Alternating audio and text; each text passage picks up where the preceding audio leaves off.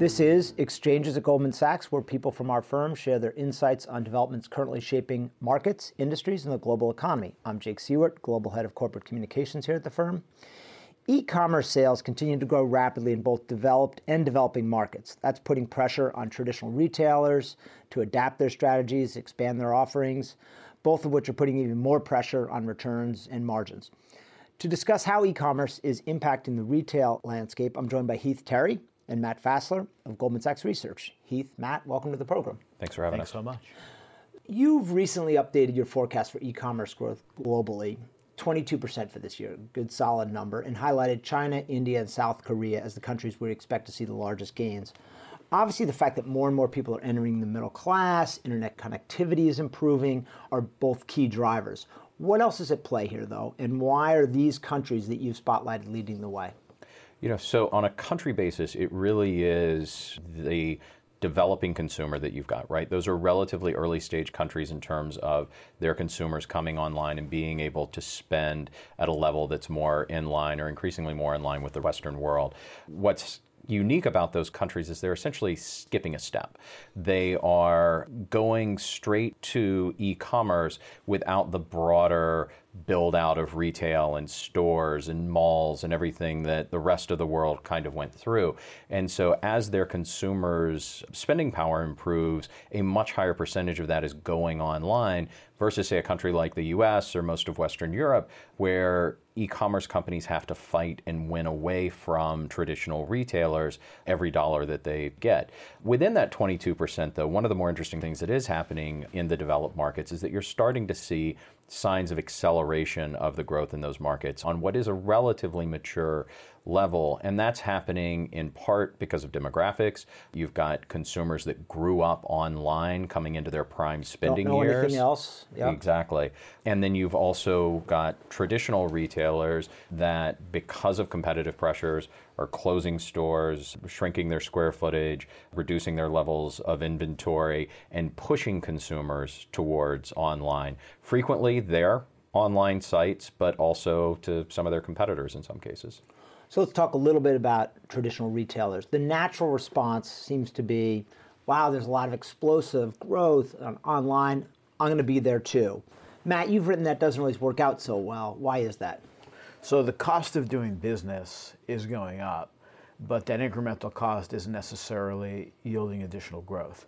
So these companies were obviously built as distribution mechanisms to bring products to people primarily through their stores. So to play online, you need to market online. You also need to develop incremental distribution, distribution centers. You need trucks. You need to get stuff directly to people. All of which costs money. And the stores are still there. Yeah. So what you're essentially doing is you're putting more assets on the ground. Your existing assets are still there. And the key is you're not necessarily growing your customer base. You're taking care of your customers the way they want to be taken care of, which is what you need to do.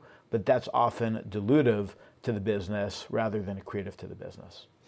So let's talk a little bit about the e-commerce first sites, e-commerce brands.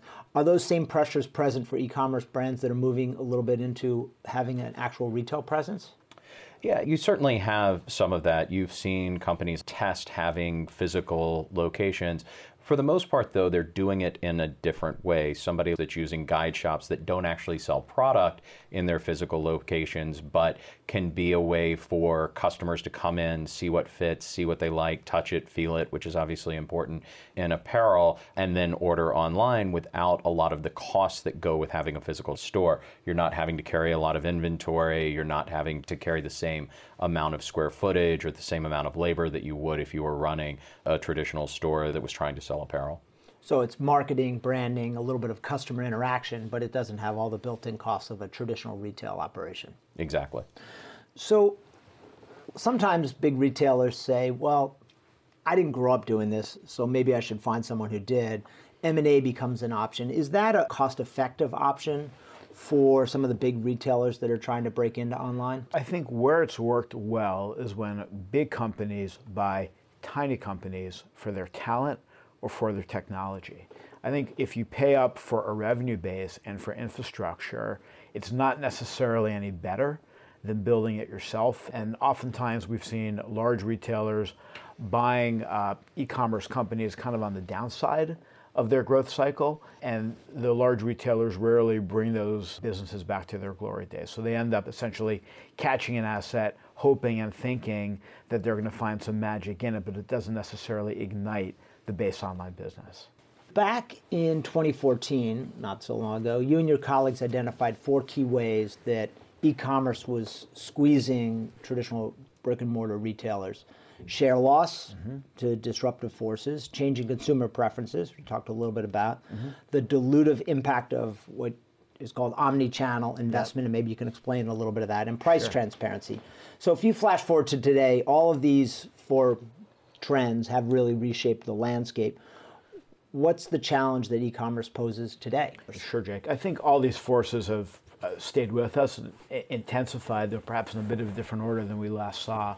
So, several years ago, when e commerce really started to impact traditional retail, the first and foremost factor was price transparency. Even if Amazon was small, the fact that it was broadcasting broadly lower prices than you could get at most brick and mortar retailers forced these companies to respond to a competitive challenge that they had never confronted before. And you saw prices and margins come down in lots of commoditized businesses. The second threat at that point was so called omnichannel investment, a retailer's effort to develop the ability to do business both in its stores and through other channels like online and direct distribution.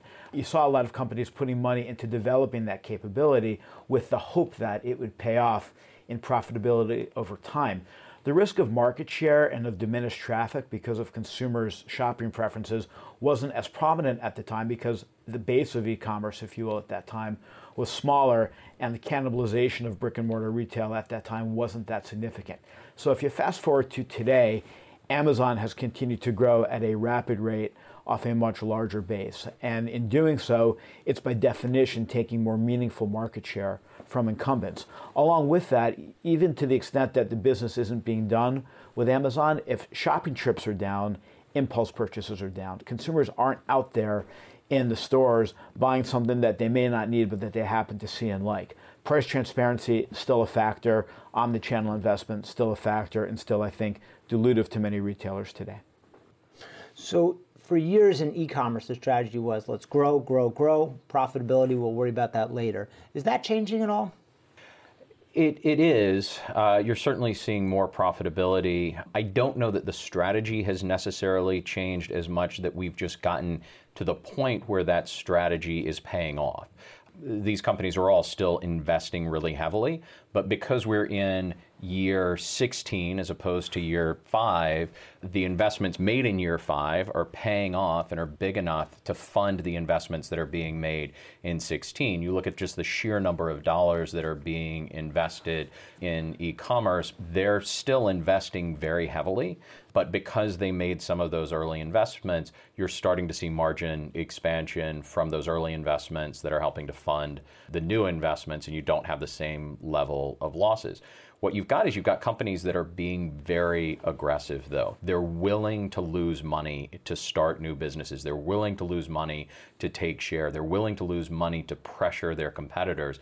Amazon missed numbers for most of 2014 so that they could build out a very deep sortation network that has become a tremendous advantage for them when it comes to fulfillment, both this past holiday season and certainly in terms of getting product to people faster. Matt can correct me if I'm wrong, but there aren't a lot of traditional companies that are willing to miss numbers for that long in order to be competitive two, three, four, five years out. When online companies want to get aggressive these days about acquiring customers, how are they going about it? And has it gotten cheaper or more expensive to do that? There's a variety of channels that they're using. Some of it is just old fashioned direct advertising, marketing, showing up in keyword search results. So some of it happens that way. Where you really see it most effective, though, are the bigger investments in technology and fulfillment. You look at some of the competitors that are trying to catch up to Amazon. Amazon's out there offering $35 free shipping on product that's usually going to arrive to you in 24 hours, maybe 48 hours. The competitive offerings that are out there that you see some companies doing are we'll do $50 free shipping and we'll get it to you in two days. You're not going to catch up by running slower. And so there is some marketing going on, but the investments, the big investments, are really in improving the customer experience, whatever yeah. it takes. Exactly. Yeah. Are there still parts of the population here in the US or around the world that are completely resistant to online commerce?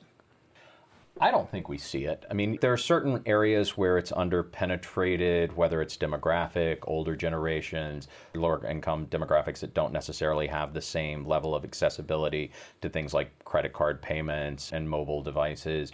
But you look at the speed that e-commerce is developing in markets like India. You look at the speed that it's developing in a lot of emerging markets out there, and it's really hard to find some place where e-commerce is not really changing the way that people buy things. It's just a matter of time, I would yeah. agree. Yeah. So, how are some of these e commerce companies today going about improving the shopping experience and, and the buying experience for customers? A lot of it is around discovery and it can be a little hard to, to find your way around or to find the exact product that you're looking for, especially when it's a category that has a lot of third party sellers on the platform. And so discovery is the biggest challenge, which is why you see them making a lot of investment in guides around certain products. Apparel is a big place that they do that. And so it really is about that investment in technology and your ability to do that better than your competitors. That's really about getting merchandising and getting product discovery to a place where consumers find it as friendly as going and browsing a mall used to be. I would add, if I may, personalization. Data is the dream in retailing.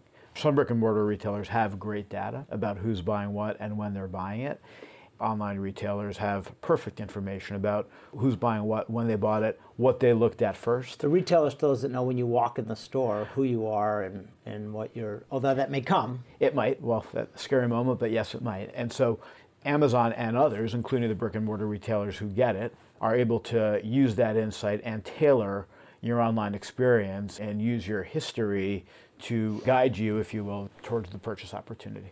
So let's talk a little bit about price transparency, which we've referenced. But if you think about the industries where price transparency has been around for a while, books, electronics, media, margins, as we talked about, were compressed, very little room for profitability in some of those sectors these days. Those are the places with the greatest e commerce penetration. What does that mean for the rest of the industries like fashion and apparel that are beginning to experience that now? We've certainly seen the wave move from some of that low hanging fruit to categories that I think were previously perceived as more protected, some of which are seeing a very rapid acceleration in the, in the pace of penetration.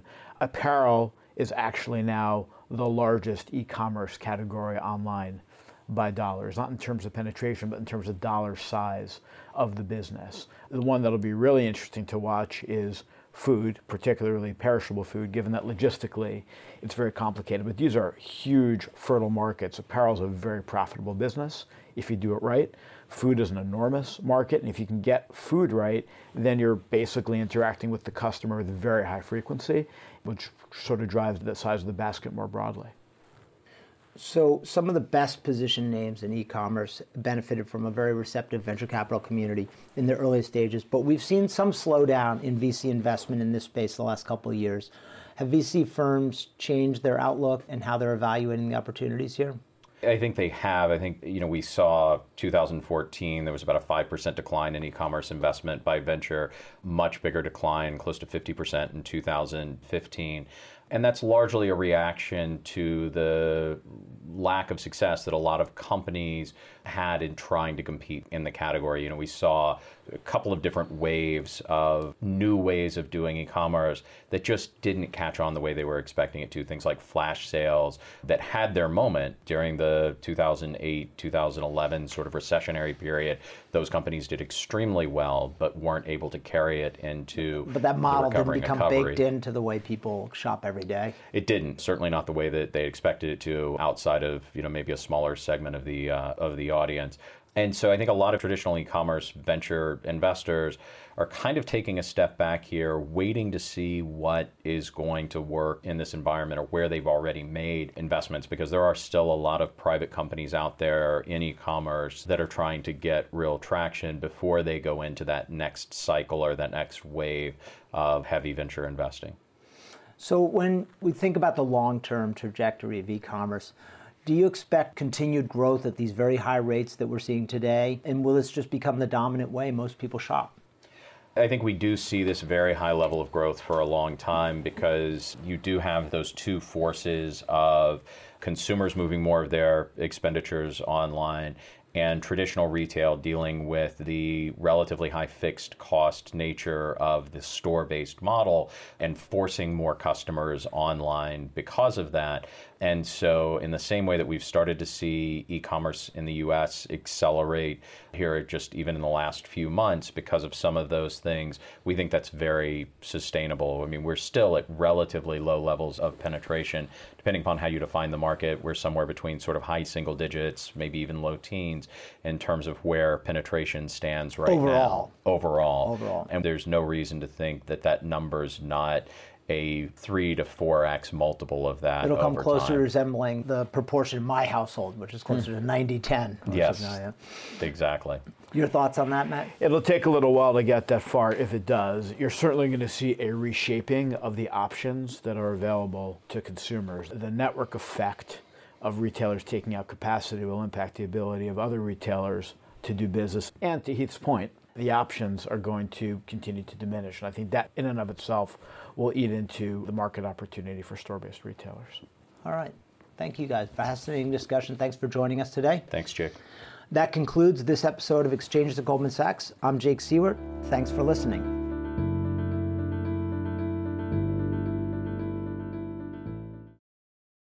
This podcast was recorded on June 30th, 2016. All price references and market forecasts correspond to the date of this recording. This podcast should not be copied, distributed, published, or reproduced in whole or in part.